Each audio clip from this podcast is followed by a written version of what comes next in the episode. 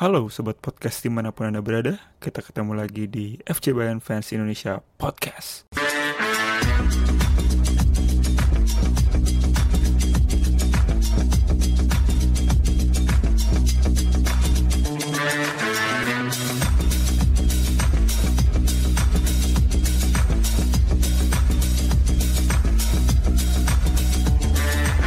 Oke, sahabat podcast di mana pun Anda berada, kita ketemu lagi di FCBFI Podcast. Uh, setelah terakhir kali kita siaran di sebelum Ramadan, dan karena euforia kemarin travel winter, jadi kita cukup ambil liburan yang agak lama, dan sekarang Alhamdulillah kita bisa siaran lagi di podcast FCBFI bareng uh, sekarang squadnya nggak cuma berdua kalau kemarin kita cuma berdua sekarang ada Yosua Halo, Suaranya apa kabar? Mana, Terus ada Bang, servus, servus. Bang Jun, Bang Jun. Halo guys, saya Junaidi ya.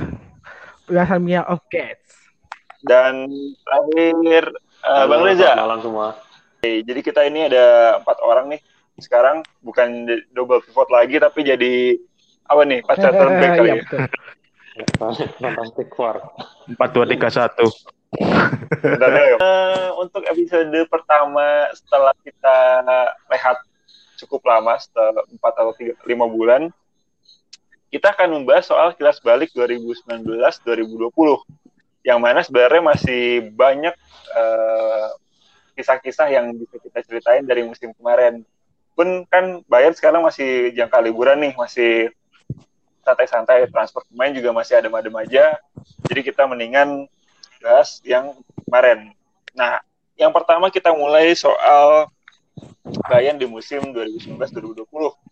Yang mana kita tahu kalau Bayern itu uh, startnya kurang mulus karena sempat uh, berada di posisi 7 kalau nggak Iya, salah iya ya. benar. Turbulensi.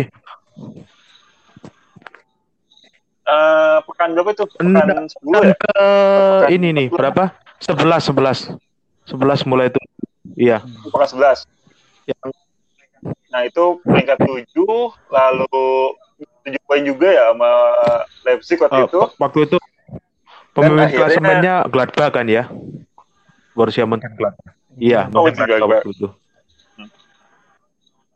Dan pertandingan melawan Frankfurt yang kalah 5-1 itu mengawali eh, keberkahan Bayern musim Iya, ini, kalau bisa dibilang. Nah, Nah, menurut Joshua sendiri nih, eh, di awal musim sebenarnya apa sih yang terjadi sama Munchen? Kenapa si Kovac ini nggak nggak apa nggak nyetel gitu permainannya? Oh, oke. Gini, kalau menurut saya Pak Pres ya, eh, menurut saya gini, apa sebenarnya kita mulai dari gayanya Kovac ketika yang pertama sempat mem, apa buat statement yang ini loh. Niklas Zule back utama mulai selama saya melatih itu mulai agak turbulensi itu dari Boateng atau Hummels waktu itu Hummels masih di Bayern itu sempat terjadi turbulensi atau ya istilahnya ketidakcocokan strategi moodnya. Lalu sebenarnya sih kalau kita bilang dari Frankfurt yang 5-1 itu bukan yang pertama, Pak. Yang kedua malahan. Yang pertama itu justru ketika kita kalah dari Hoffenheim di kandang sendiri sepekan sebelum lawan Tottenham itu tiga hari mungkin. Itu kan Hmm, sempat awalnya kita kalah 2-1 itu. Lewat siapa itu? Adamian ya kalau nggak salah. Dua kali double itu. Itu itu awalnya selamat sih dari ngajar Tottenham Hotspur yang 27 itu. Cuma kok habis dari Tottenham Ya. Hotspur malah kalah sama Frankfurt kita 5-1 lah itu sudah end. Udah selesai tapi awalnya sih kalau boleh jujur ya saya nggak nggak expect sebenarnya sama Hansi Flick. Dalam arti nggak expect lebih itu ya cuma ya nggak apa-apa lah pokoknya aman dulu aman Bundesliga aja dulu. Awalnya sih gitu cuma setelah melihat laga melawan ini kalau nggak salah saya melihatnya itu tidak dari Dortmund malah laga melawan Freiburg kalau boleh jujur.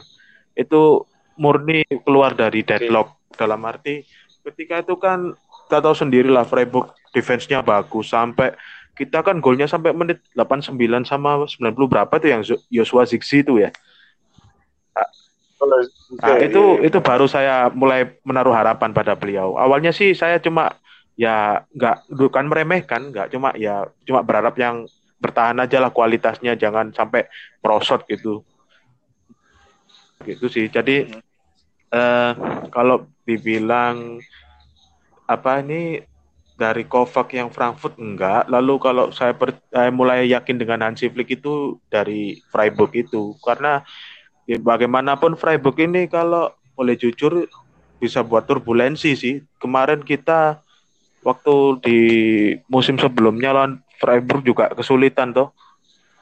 Itu kan Ya, itu ya, sebenarnya Kovac sudah gonjang ganjing itu kursinya. Karena ini apa kan saya dulu pernah bilang bahwa tidak memainkan Thomas Muller itu apa tidak memainkan Thomas Muller bisa menimbulkan pemecatan yang lebih cepat kalau menurut saya sih itu Iya, iya. jadi eh, awal dari kita itu pertama adalah kekalahan dari Hoffenheim lalu Hmm. kebangkitan kita yang sempat membalikkan keadaan waktu lawan Freiburg itu aja sih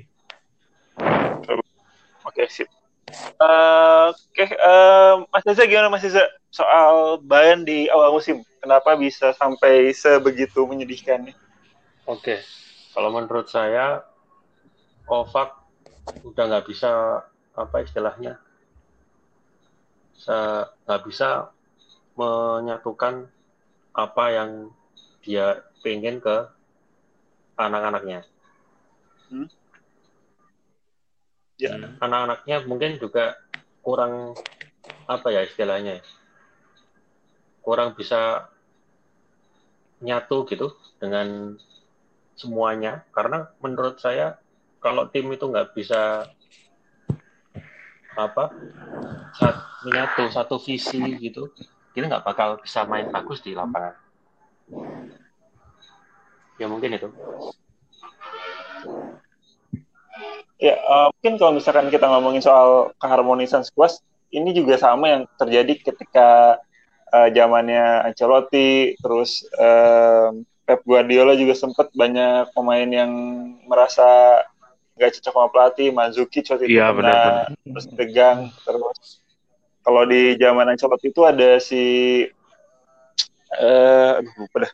Pokoknya yang, yang dia bilang dia nggak nyaman tuh eh, sama Ancelotti eh, siapa ya? Kalau nggak salah Muller juga Muller- juga. Pokoknya pemain-pemain Heeh, senior. Muller tuh. juga Gak Karena- kadang gitu. Senior.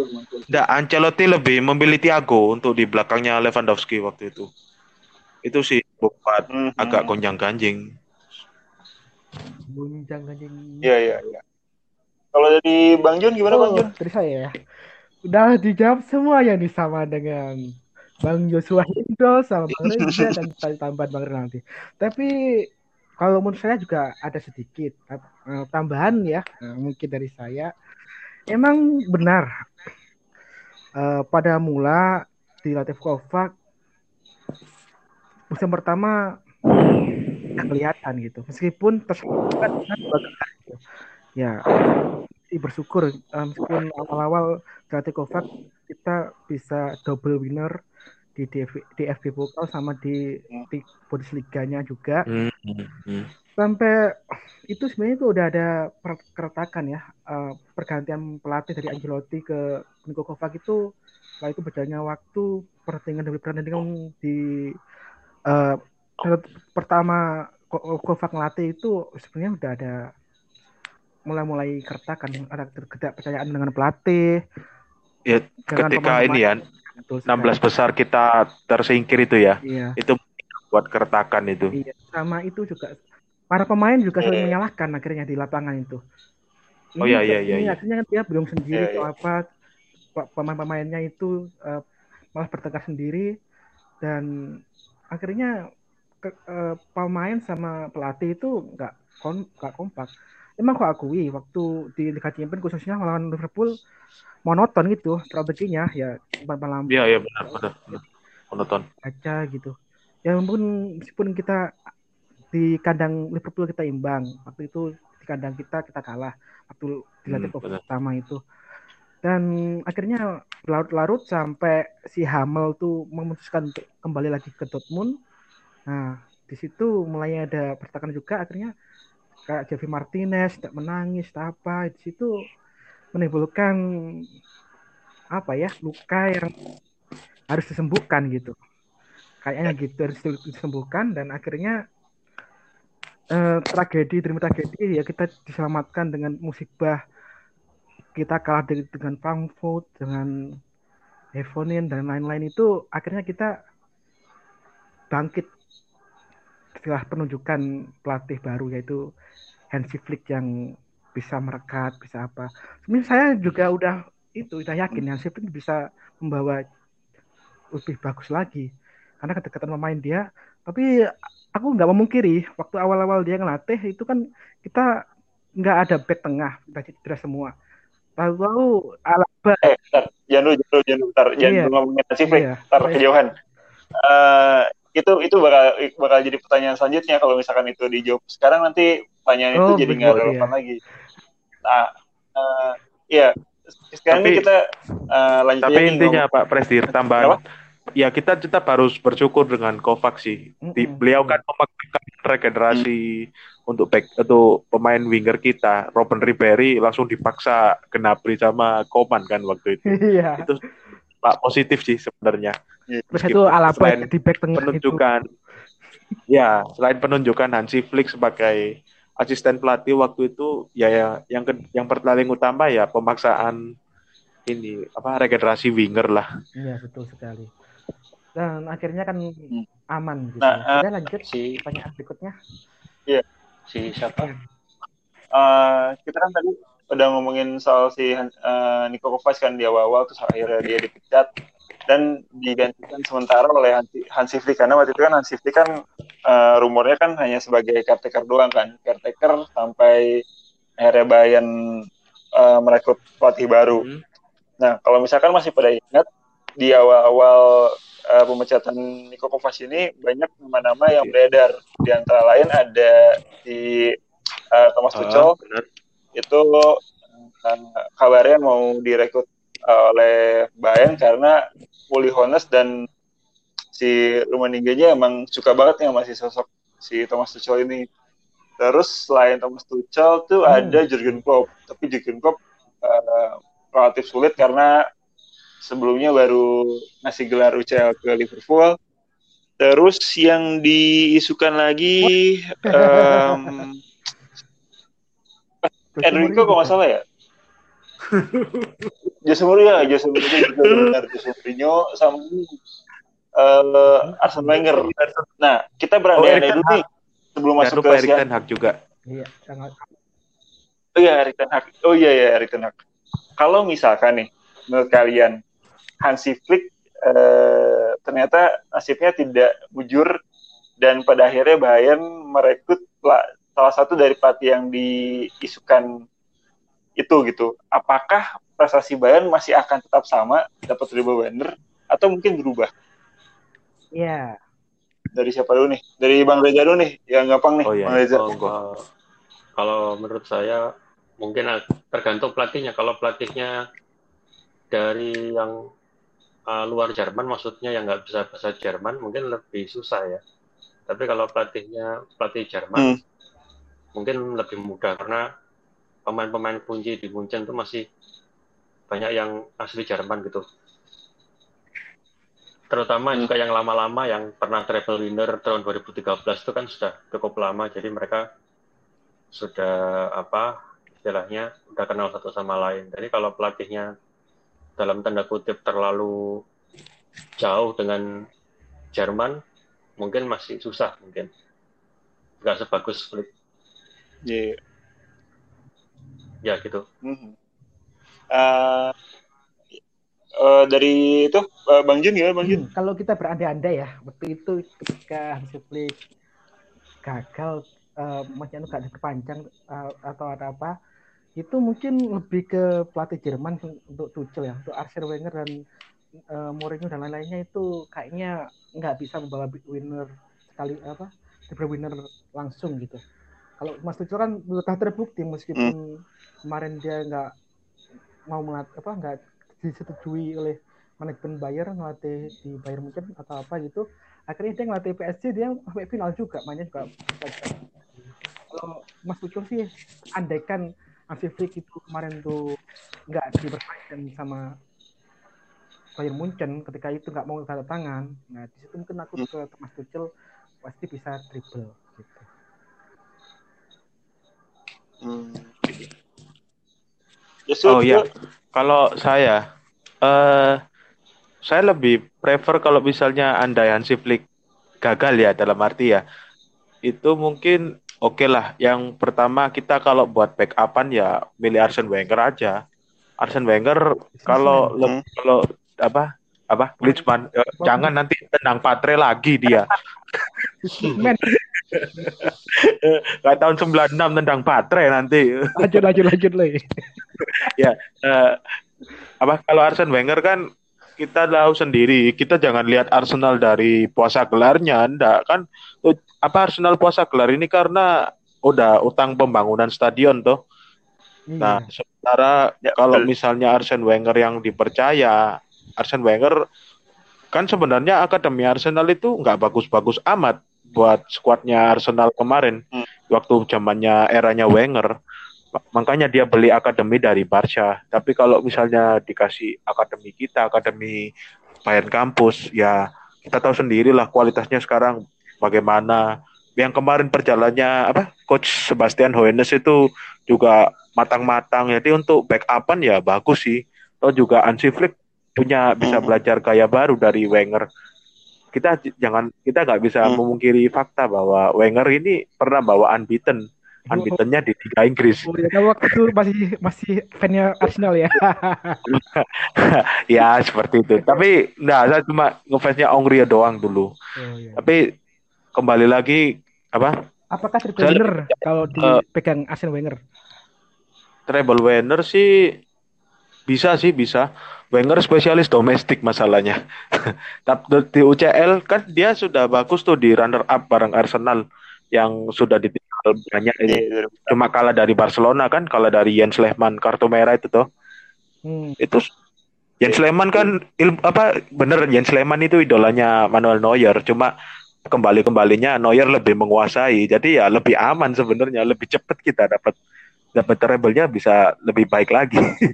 Tapi nggak nggak bakal ngajar Barca sih but but overall aku juga setuju kalau Thomas Tuchel karena kembali kembalinya ada cocokologi lagi Bayern harus dilatih pelatih Jerman kalau mau dapat UCL Nah ini, nah ini, Hmm. ini info yang menarik nih. Eh, Bayern hanya juga hanya apa eh, juara UCL ketika ditangani oleh Iya. pelatih Jerman. Padahal sebenarnya gelar pertamanya Bayern di Eropa justru diciptakan oleh pelatih Serbia. dari Republik Oh. Ceko. Iya, Eh, Zlatko Cackovski gitu ya. Iya, Iya, ya itu itu kan 67. 967 kan, itu kan Fatih. Jadi ya mungkin kalau U- eh, UCL kali ya masih ini kali masih relevan soal itu, tapi kalau gelar Eropa sendiri pertama kali diraih oleh pelatih non Jerman. Jadi mungkin di masa depan Bayern mungkin akan juara UCL dengan pelatih Aduh. Jerman. Kapan ya? kan? Otmar Hitzfeld ini kan juga Swiss kan? Tapi Ini kan Kenapa? juga Swiss kan? Bukan di Jerman. Oh, Otmar Hitzfeld Jerman, Jerman. tapi Bukan ini ya, Switzerland ya? bukan Otmar itu itu mah eh, pelatih timnas. WN-nya Jerman. Dulu kan waktu Tapi- itu Tapi iya, Hansi Flick ini statusnya kayak Deadmar Kramer ya. Dalam arti dia megang tim yang juara UCL tapi statusnya masih belum sepenuhnya utama sebelum belum sepenuhnya jadi pelatih kepala. Istilahnya ini kan bener Iya, iya. kalau di tahun apa di bulan April kan sebelum pandemi corona atau lockdown itu kan sudah dipastikan statusnya. Cuma kembali lagi kan asistennya kan masih asisten lamanya Niko Kovac. Dalam arti cuma cuma siapa? Cuma adiknya aja Robert Kovac aja yang ikut kakaknya tuh. Yang lainnya kan masih sama. Ya. Jadi ya tuanya hampir sama kayak Deadmar Kramer tahun 75 waktu kita juara ngalahin siapa itu Eh, Leeds United waktu itu kalau nggak salah hmm, Leeds United. Iya. Yang kedua Saint Etienne. oh ya Eh, tim aneh-aneh. eh, ini eh, ngomongin soal Hansi Flick nih. Eh, tadi kan sempat dibahas sedikit nih soal Hansi Flick. Nah, eh, kalau menurut kalian nih, menurut dari kacamata kalian semua Hansi Flick ini bisa uh, bisa meraih sukses treble di Bayern? Itu apakah karena dia bisa berkomunikasi yang baik dengan pemain? Atau dari segi taktiknya juga dia uh, pinter gitu, pelatih yang pinter? Karena orang-orang uh, dulu bilangnya kalau Hansi Flick ini emang dia jago di uh, pendekatan kepada pemain. Hmm. Kalau misalkan di timnas itu kan banyak yang bilang tuh kalau Hansi Flick nih salah satu keunggulannya adalah pendekatan ke pemainnya lebih bagus daripada pelatih-pelatih sebelumnya. Nah, apakah menurut kalian Hansi Flick ini emang jago banget nih uh, pendekatan ke pemain atau emang dari segi taktiknya juga dia uh, cerdik gitu atau piawai lah gitu? Menurut Yesus gimana? Kalau dari taktik ya, sebenarnya ini konvensional sih hmm. taktiknya. Konvensional tapi masih bagus lah untuk diterapkan. Dan kebetulan juga apa squad Bayern kan regenerasinya bagus, jadi memadai untuk memakai taktik konvensional yang kalau boleh jujur sih cukup menguras tenaga ini selain taktiknya Herbert Guardiola yang pakai possession itu. Tapi secara taktik hmm. sudah bagus kok. Dia kan ini hampir mirip kayak Juvenkes ya. Juvenkes dulu waktu waktu lawan Barcelona yang kita ngajar 8-2 itu ya agak mirip sih waktu Juvenkes datang dua leg ngajar Barcelona juga 7-0 mereka memainkan uh, zonal marking di mana jangan sampai gelandang tengah itu dapat tempat untuk berpikir atau merencanakan permainan. Terus main to man marking ke semua orang. Dulu kalau di zamannya Jupp Heynckes kan waktu lawan Barcelona itu uh, Pique di marking sama Mandzukic. Lalu Xavi sama Iniesta di marking sama Schweinsteiger sama Martinez. Messi di marking sama Philip Lam ya waktu itu kalau nggak salah. Pokoknya semuanya harus memarking lah. Kan kemarin kan penerapannya seperti itu. Waktu lawan Barcelona yang 28, Perisic ah. memarking itu. Lalu apa ini ah. siapa? Uh, Martinez. No. Ini, ini uh, ya sebelum sebelum itu ada yang menarik nih, Yos. Kalau misalkan Juve Heynckes waktu lawan Barca dan beberapa pertandingan lainnya, ketika dia bertemu dengan tim yang punya position football juga atau bermain terbuka juga. Nah, si Jupp Heynckes ini cenderung untuk dia lebih bertahan. Benar. Gimana caranya Bayern kokoh di pertahanan untuk selebihnya meredam uh, ball positionnya dari tim-tim iya, iya, lawan. Iya, iya. Nah, tapi si Hansi Flick ini dia waktu wawancara sebelum final dia bilang, "Ini kita waktu lawan Barca kayak expose nih pemain belakangnya. Waktu lawan Lyon juga ya, kayak expose nih. Tapi kita mainnya ya kayak gitu doang kita nggak punya nggak punya nggak punya permainan lain untuk uh, menyesuaikan dengan lawan jadi kalau misalkan si PSG mainnya mainnya cepet-cepet ya bodo amat tapi yang penting ini kita taktiknya punya yang kayak gini nih ini yang bawa kita ke final kita pakai lagi gitu nah beda nih sama si Juventus nih gimana ya menurut Iya, iya setuju setuju. Kan yang penting masih efektif toh. Iya makanya. Iya di praktekkan lagi aja. Mungkin mungkin bukan tipe yang kayak misalkan wah ini kita lawan tim A nih tim A mainnya menyerang banget kita iya. Coba efektif aja nggak usah bawa position nggak iya, usah iya, apa iya. gitu Hansi Flick nggak kayak gitu. Dia kayak eh dia punya ah, pakem A. ya udah bodo amat. Kita lawan aja pakai iya, A benar, gitu. benar benar. Sekali. Jangan kayak Guardiola lah kebanyakan pakem pusing kita. Tapi tapi dari uh, sisi manajerial pemain ya, ini juga bagus kan karena ya semuanya happy lah dalam arti meskipun mereka duduk di bangku cadangan ya mereka passion gitu. Kayak kemarin final kan Pavard, Lucas Hernandez, Odriozola, yeah. Avi Martinez yang nggak bakal main lagi setelah lawan Chelsea aja lebih semangat kan di zamannya Niko Kovac nggak sampai kayak gini. Iya, apa yang mau nangis dia di bench iya. cadangan. Yeah ya itu makanya bagus semua kok dari taktik juga bagus amat memang saya lebih setuju kalau dapat pelatih yang kayak gini bodo amat lawannya siapa pokoknya taktik efektif ya lanjutkan aja kalau ya. Bang Jun gimana Bang Jun soal Hansi Flick Hansi Flick ini menarik juga yang pertama memang kedekatan dari pemain dan akhirnya pemain itu bisa memotivasi diri sendiri untuk tampil lebih gitu Dan meskipun dari eh, dari segi Hmm. pendekatan pemain sih Jos, aku akui 100 top dah. Tapi kalau dari taktik itu memang benar. Dikatakan Joshua itu memang konvensional. Ya empat pemain eh, satu dua tiga empat itu ya di situ aja pemainnya. Cuma dia menaruh harapan dan mempraktekkan istilahnya zona marking dari pokoknya itu lawan di press gitu. Dilawan di press di situ akhirnya Ya.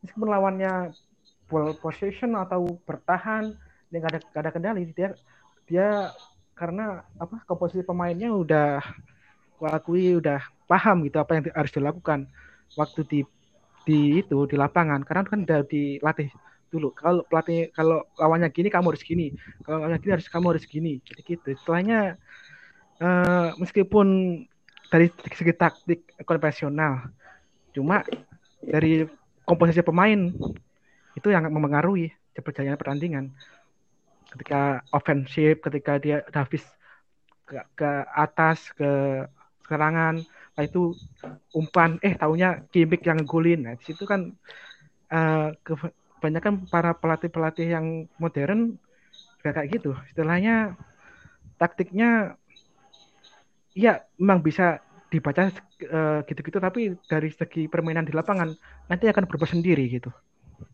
Hmm. dari segi Yang nendang baterai itu gimana? itu masa lalu kayak gitu jadi pelatih pun nggak bisa memberi eh, pelatih lawan pun nggak bisa prediksi dia prediksi A tapi jawabannya B Eh. di lapangan itu kayak gitu, gitu. karena di ketika pemain plus Oke, eh, eh, oke oke. Eh, sebelum ke eh, Bang Reza nih, jadi eh, kalau misalkan kita ngelihat di eh, waktu lawan Chelsea itu eh, Chelsea nggak nggak terlalu banyak lihat kesalahannya lah karena Chelsea-nya juga mainnya juga amburadul. Waktu lawan Barca setelah kita ngegolin terus akhirnya disamain sama gol bunuh diri Alaba, Barca itu kan punya tiga peluang tuh. Eh, peluang Messi. Suarez, ter- Messi Ya. yang kena tiang sama eh sama itu eh kalau kalau nggak salah eh, sundulannya Pico ada tapi sundul Pico-nya kalau nggak salah Hmm, itu betul. offside. Itu hampir-hampiran tuh Barca punya apa punya megang-megang kendali lah setelah si Alaba bunuh diri. Untung-untungan tuh Bayern nggak masukkan. Waktu lawan Lyon juga di 20 menit pertama kan berapa peluang tuh Lyon tuh? Eh, peluangnya Depay terus peluangnya si siapa? Penyerangnya tuh Kambi. tiang Kambe gitu. Eh, tapi seolah-olah Hansi Flick ini ya bodo amat orang kita nggak kebobolan dan kita menang-menang terus gitu dengan taktik Itu. yang eh, apa eh, pressing dan garis pertahanannya tinggi selama kita menang ya masalah nah, menurut eh, Bang Reza sendiri nih Hansi Flick nih emang modalnya modal untung apa kayak Sebastian Hoeneß Macam Noenes lagi. aduh, aduh. Ya, mau ngomong Bang Reza. Gimana menurut Bang Reza Iya, jadi kalau ditanya eh, masalah komunikasi dengan tim dan taktik, mungkin proporsinya 60-40 ya. Jadi 60% dia lebih baik dalam mengkomunikasikan dengan tim, membangun motivasi dan lain sebagainya. 40%-nya baru taktiknya. Hmm? Ya. Jadi 40%-nya baru taktiknya. 60% Ya. tetap masalah eh, untuk komunikasi dan eh, menyatukan tim menyatukan visi tadi itu. Nah, karena memang benar kata teman-teman, kata kalau taktiknya ya sebetulnya gitu-gitu aja, formasinya Bayern dari dulu juga nggak banyak berubah, gitu-gitu aja kan. Cuma uh, Hmm. apa Hansi Flick tahu kalau pemain-pemain Bayern itu bisa cocok dengan apa yang dia mau praktekkan di lapangan. Jadi Hansi Flick yakin kalau pemain-pemain itu bisa mempraktekkan apa yang dia mau di lapangan dan yakin kalau itu bisa dijalankan dengan baik pasti bakal menang gitu. Ah, ini Hansi Flick bisa ya Hansi Flick bisa menerjemahkan itu ke pemainnya, pemainnya juga punya potensi Hansi Flick tahu dan itu terjadi di lapangan. Ah, itu betul betul. Yang penting yakin. Iya, Kan kemarin Ancelotti, Niko Kovac juga kurang percaya. Hanya Joe Heynckes yang percaya sama pemain full percaya. Sehingga ya nggak kaget kalau Hmm. dua orang itu ditendang. Dan ketika itu meskipun kita menang besar, Hansi Flick pun nggak kalau kan berarti selalu berpikir terus apa yang kurang apa yang kurang sampai Iya, 60 perfeksionis itu, Iya. bagus itu. sampai menit 90 baru dia Nendang baterai. Nah, jadi jadi Hansi Flick ini kan memang kalau katanya orang-orang kan memang capek ya taktiknya itu ya. Emang kayak apa? High, high pressing gitu kan. Jadi emang Hansi Flick tahu pemain-pemainnya dia bisa kayak gitu gitu. Jadi emang capek sih. Cuma dia yakin kamu bisa kok. Kamu kamu kenceng lawan pasti pasti keteteran. Jadi istilahnya gampangannya gitu sih. Jadi istilahnya dia ngerti apa potensi pemainnya dan pemainnya bisa dia kasih tahu caranya bermain seperti itu. dan akhirnya pemainnya termotivasi untuk Iya, iya. menunjukkan kualitas lebihnya Iya betul. mindset High press. Tapi saya masih curiga sih kalau si Hansi Flick ini punya ini punya kenalan bandar judi karena yang dia pasang tuh ini yang dia pasang tuh suka beruntung Man. misalkan kayak dia lebih memilih si Perisic dibanding Koman waktu lawan eh, Barca sama Lyon. Itu ngegolin. Si Kampret ngegolin. Terus eh, Coutinho, Coutinho dimasukin golin. Asis satu, golin dua. Waktu final yang kita nggak nyangka Iya, nyangka eh, karena Koman. kan si Thomas Tuchel kan di sesi wawancara sebelum main kan dibilang kan saya ngelihat eh, foto eh, latihannya Bayern dan dari foto itu saya nggak ngelihat ada perubahan eh taunya yang dipasang ternyata Kuman dibanding Perisic dan golin lagi ini Mungkin yang kayak punya ini dah punya teman Ya, mungkin dari dia- baca rekam jejaknya para pemain itu karena kan waktu itu si Komang kan juga eh, akademi PSG gitu terus Coutinho Anak juga Paris. Jangan lupa. anaknya Barca Hmm. gitu dulu Lahir di ya, Paris. mungkin dia apa? Ada ikatan emosional kan Koman ke PSG. iya Prancis juga Apalagi musuhnya Kipembe, rekan akademinya dulu. dan dia cetak gol pertama dan gol terakhir Bayern Iya, iya. Aduh. Eh, Oke, eh, soal Hansi Flick, eh, ini emang, emang menarik sih Hansi Flick ini menyamai rekornya, eh, enggak, enggak menyamai Buat rekor, rekor. malah lebih baik daripada rekornya. 100 Sama. kali menang. Mungkin kalau Di satu iya, satu sekali kemenangan di di UCL, sayangnya eh, Lewandowski kurang satu gol ya. eh, Dua. Dari Eh, Ronaldo tiga. ya. Ronaldo kan 16 gol. iya tiga gol untuk rekor yang Kalau Lewandowski cuma 15 Iya. kan terakhir. Ronaldo kan 17 waktu juara UCL Madrid 13 14 itu. 17. Heeh, iya betul 17. Eh, nambahin dikit ya Tapi ini nggak ada home away sih. Itu sayang terus juga nambahin dikit Tapi final hat trick itu nggak mungkin lah. tambahin dikit eh, kita kan juga bisa memanfaatkan libur karena covid ini musibah ini dan akhirnya dimanfaatkan bang- banget dengan Bayar Munchen itu di Bayar Munchen itu kayak penyembuhan Lewandowski punya cedera setelah itu apa si pe- pemain-pemainnya dilatih fitness akhirnya harus itu jadi Hmm. eh, Hansi Flick memanfaatkan waktu libur itu untuk membugarkan para pemain-pemain itu kita ada untungnya juga waktu covid itu dia ma- memakan benar pelatihnya itu si Hansi Flick untuk pemain-pemainnya biar bugar gitu. Oh, dan ini ya, baru baru baru inget nih gara-gara Bang Jun ngebahas soal cedera dan libur. Ini musim ini kebetulan nih daripada musim-musim sebelumnya di mana kita ada pemain yang cedera tapi kita bersyukur karena setelah pemain itu cedera akhirnya kita menemukan uh, pemain bagus di posisi yang bukan sebetulnya dia bermain gitu. Ya misalkan Alaba akhirnya di center back karena Nicolas cedera parah. Terus uh, Davis. Apa? Alfonso Davies asalnya jadi back sayap karena Alabanya geser ke tengah. Kimi akhirnya bisa ke tengah karena si Pavard tadinya di back tengah di apa geser jadi back sayap. Nah ini kan cedera-cedera yang justru menguntungkan kan. Padahal kan kalau musim-musim sebelumnya kan kerap banget nih eh, pemain andalan nih cedera di saat-saat yang genting gitu yang saat-saat Untung nggak ada dibutuhkan. Rafinha itu. Kalau nggak bunuh diri lagi dia. sama yang paling berkah menurut, menurut kalian ya ini termasuk be- eh, berkah UCL mus Bayern di musim ini nggak? Cederanya ini Benjamin Pavard pada saat eh, apa training setelah rehat kan ya? Setelah rehat Bundesliga libur seminggu terus akhirnya latihan lagi untuk menjelang UCL kan? Terus Benjamin Pavard kan cedera tuh. Nah uh, sebelum lawan Marseille kok nggak salah? Ya benar-benar si sebelum lawan Marseille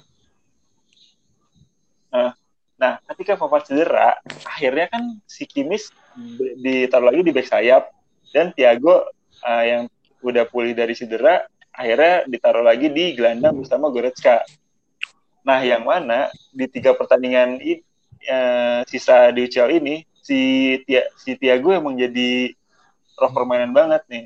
Nah, buat kalian nih apa sih uh, bakal kira-kira nih kalau misalkan si Benjamin Pavard yang nggak cedera dan akhirnya gelandangnya Kimis dan Goretzka hasilnya bakal sama nggak? Menarik. Uh, saya dulu ya.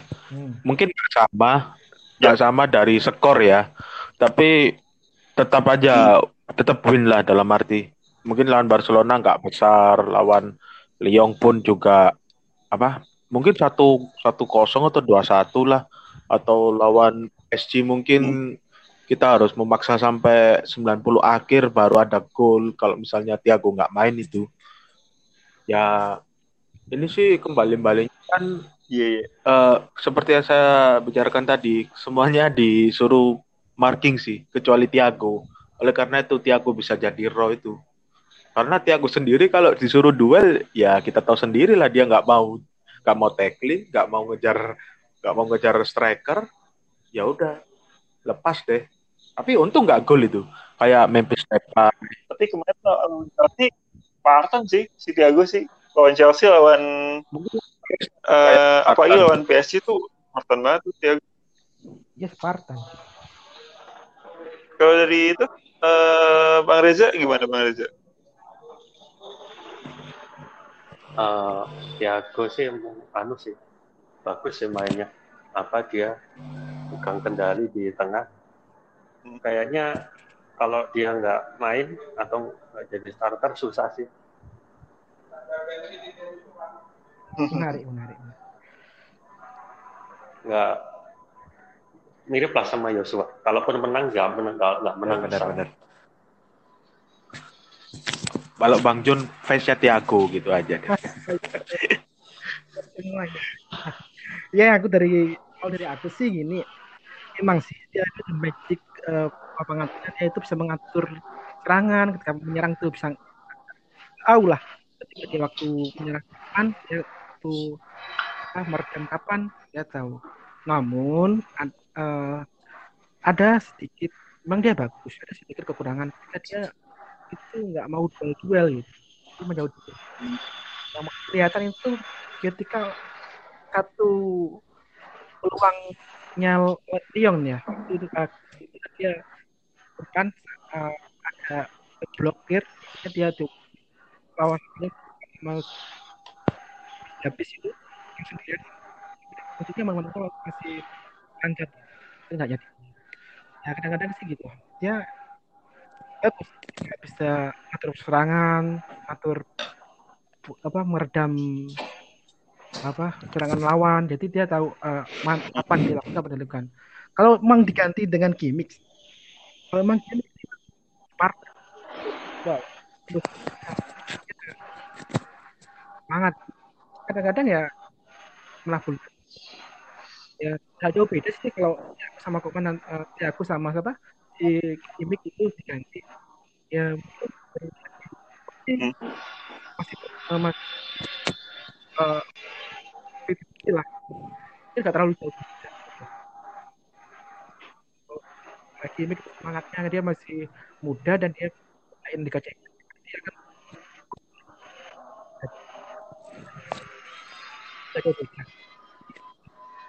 Nah, bedanya dia lebih cantik ketika Tiago yang main. Dia bisa meredam melawan.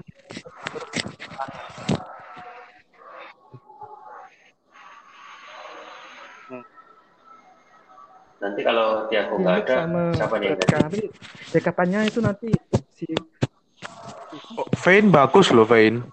Bagus bisa distribusi bola kok. Tinggal, tinggal nunggu di Hamburg.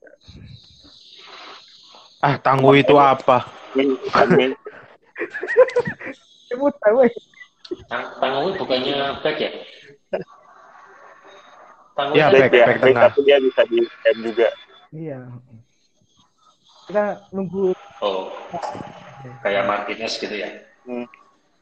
Nah, eh, ini nih, eh, tadi udah soal eh, pada menentukan Bayern musim ini, dan eh, sekarang pertanyaannya adalah dari sekian banyak pemain di musim ini, menurut kalian siapa pemain yang paling terbaik selama musim 2019-2020? Mungkin dari Yang terbaik ya. lagi kelasnya nomor dua Indro.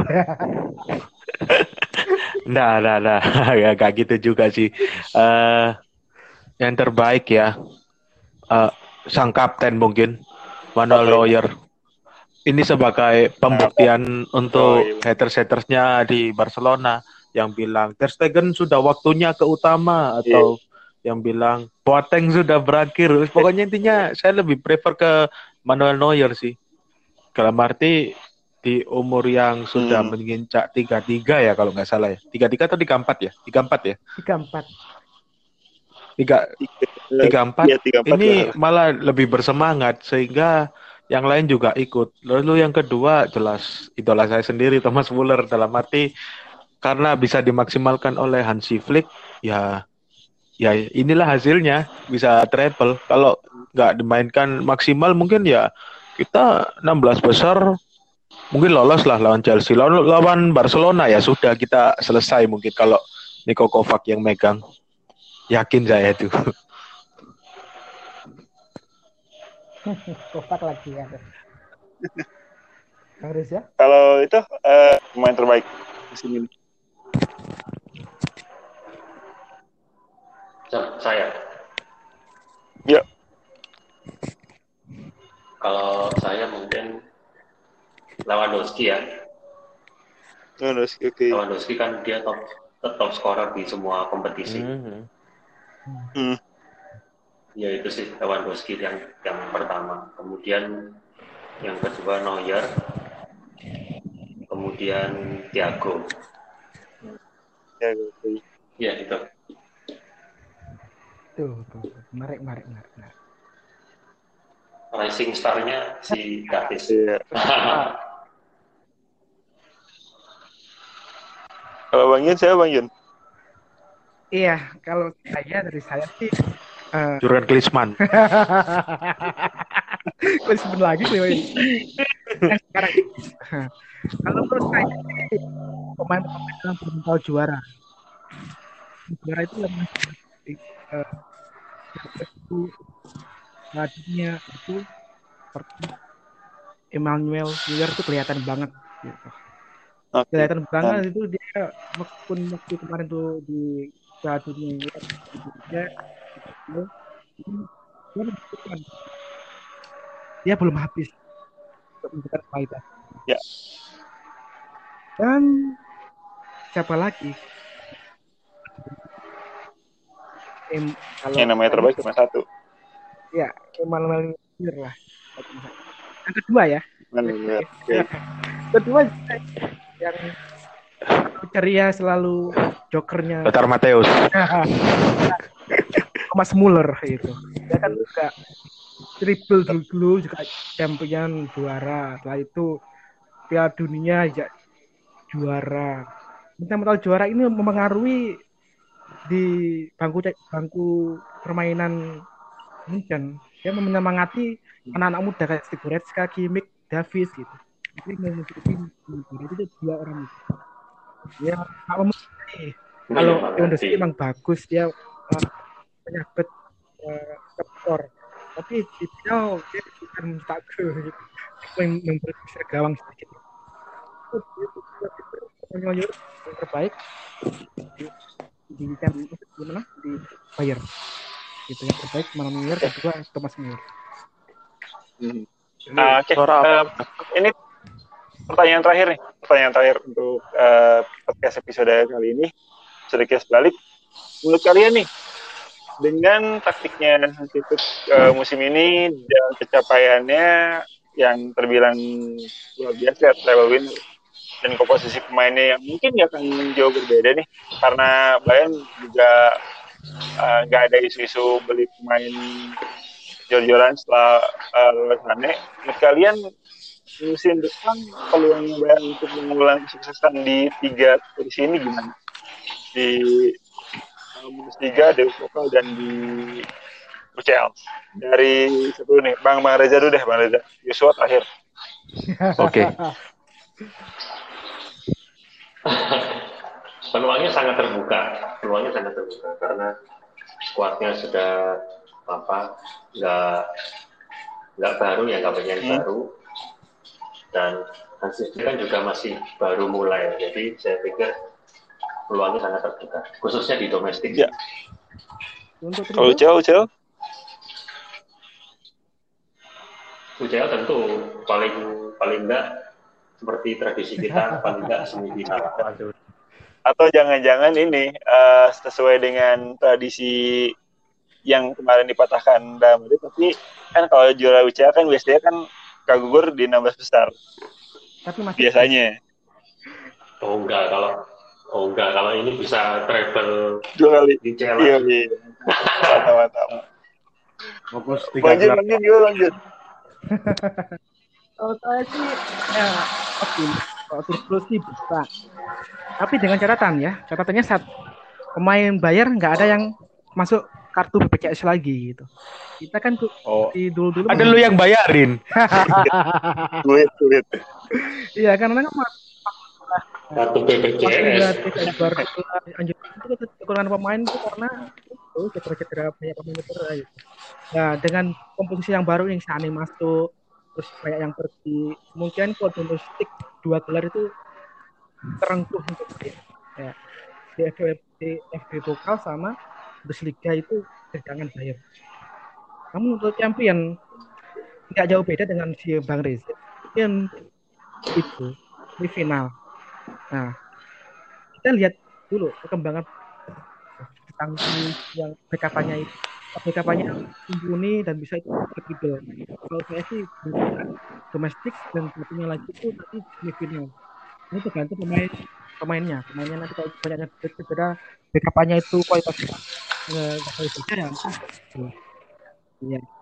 Ya, realistis gitu. Yang kuat, ya aku Betul. Oke, lanjut. Uh, yes, Pak uh, saya nggak nggak berani muluk-muluk dulu ya. Saya cuma ingin sampai sextuple dulu lah. Target awal kita harus bisa sextuple dulu lawan Sevilla, lawan Dortmund ini. Kan kemarin kita mau sextuple digagalin sama Dortmund, oh. Yang itu tahun 2013. Itu bukannya dari itu ya? Dari musim 2019 2020 ya? Bukan, hitungannya satu tahun Pak Pres. Jadi tahunnya 2020, hitung satu tahun 2020. Kayak dulu Herpep Guardiola kan 2009, habis treble itu ngalahin MU juga di UCL, terus berlanjut ke Super Eropa lawan Shakhtar, lalu Super Spanyolnya melawan ini Sevilla, terus yang ya. kedua Piala Dunia klub lawan siapa waktu itu lupa. Tapi Kan kita sudah pernah Quintuple ya, lima gelar di 2013, satu satu tahunan itu. Kita harus naik itu ada Guardiola juga tuh yang terakhir dua gelarnya tuh aib itu masa sama Dortmund aja kalah kita tapi by the way saya saya sih percaya dengan Hansi Flick mungkin bisa dengan enam gelar karena kan ini nggak ada pergantian pelatih di setelah tiga setelah treble tuh Gak kayak 2013 ya. waktu Jupp Heynckes digantikan Pep Guardiola.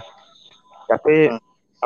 Jadi ya, ya. kalau pertama kita harus fokus dulu lawan Sevilla, balas dendam ke Dortmund, mumpung mainnya di Fußball Arena. Biasanya kan kalau Super Jerman selama Bayern juara liga ya kita mainnya di Sinyal Iduna terus. Kalau nggak gitu ke Wolfswagen Arena, Wolfsburg atau Commerzbank Arena Frankfurt ya. Jadi mumpung mainnya di Fußball Arena ya kita harus ini balas juga harus dapat ini. Jadi kalau dan di Bundesliga tetap kasnya masih sama seperti sebelum-sebelumnya. selalu juara sampai mungkin dua tahun lagi baru berhenti mungkin. Pas 10 beruntun. Kalau di FB Pokal ini kalau di FB Pokal yang lain lebih semangat ya daripada di Bundesliga. Dortmund Frankfurt lalu siapa ini? Uh, Leipzig. Leipzig mulai bersemangat karena mungkin mereka berpikir ini satu-satunya gelar realistis domestik lah.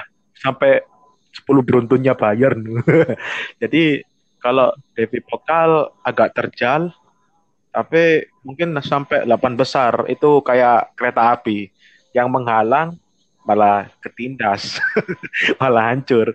Lalu kalau UCL, UCL ini saya lihat masih bisa juara lagi kok. Karena melihat eh, yang lain juga pergerakannya nggak transfer besar-besar amat, kecuali Ya, mungkin kalau ada bombastis ya, tapi karena imbas dari pandemi ini hanya Bayern yang secara squad hanya kehilangan berapa orang, mungkin hanya dua orang mungkin selain Thiago sama Sven Ulreich. BPJS, Cuma dua orang iya, itu. ingat ya BPJS ya. Iya, iya, iya. Yang kehilangan kan cuma orang itu aja. Ini sebab Perisik juga sudah permanen, lalu Odriozola sudah digantikan Serginho Des kita menang bidding lawan Ay apa sama Ayak waktu itu apa tanding lawan MU kalau nggak salah biddingnya itu kita menang biddingnya. Itu di posisi back kanan ya bisa sih juara lagi. Yang penting apa komposisi pemainnya bisa memenuhi apa yang diinginkan Hansi Flick yaitu full marking zona marking man to man marking dan high line defensive. Nah itu aja sih. Saya optimis bisa treble lagi lah kayaknya. Tapi kembali